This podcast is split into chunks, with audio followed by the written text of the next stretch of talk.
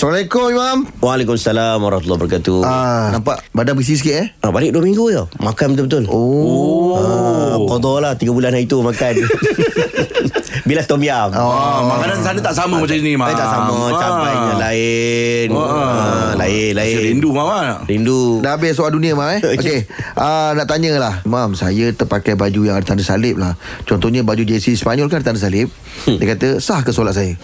Okey Ah. baik. Uh, pertamanya kita kena cerita tentang salib ni lah. Salib okay. ni uh, sesuatu yang ulama khilaf tentang hukum apa saja menggantung, memakai dan sebagainya lah. Mm-hmm. Ada ulama kata makruh, ada kata makruh tahrim, ada yang kata haram terus. Apa-apa saja pemakaian yang ada unsur-unsur keagamaan yang direct. Maksudnya memang dia pakai terus salib. Benda tu memang dikenali sebagai salib. Ha, baju tu nampakkan gambaran salib.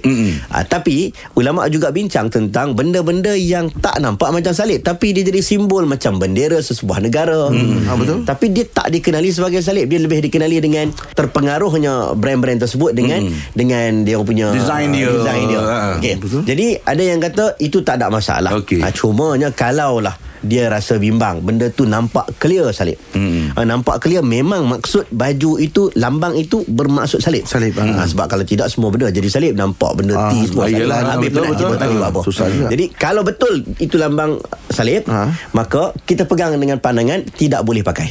Hmm. Okey, lebih selamat untuk kita sebab ada kata makruh, ada kata haram. Nombor dua, sah tak sah solat. Ha, yang ni kena okey. clear. Solat sah. Sebab itulah kita kena bezakan antara sah solat dengan perkara yang haram. Macam orang pakai baju curi, dia solat. Solat sah. Pakai baju curi haram.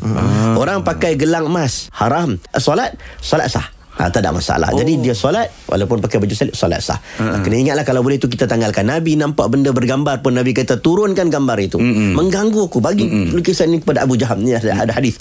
Nabi kata aku mengganggu solat aku. Mm-mm. Nak solat kita nak konsentrate betul-betul. Tiba-tiba ada gangguan-gangguan. Jadi Nabi suruh tanggalkan, Nabi suruh buang. Jadi kita apatah lagi tanda salib. Lagi-lagi kita elakkan Allah. Mm-hmm. Setengah orang dia dia cover-cover sikit-sikit. Mm-hmm. Kalau kata setakat lambang uh, sebahagian negara tu dia tak nampak sangat. Dia mm-hmm. macam dia memang bendera dia akan ada benda tu. Mm-hmm. Ha, itu tak ada masalah. Okey. Okey. Terima kasih, Mam.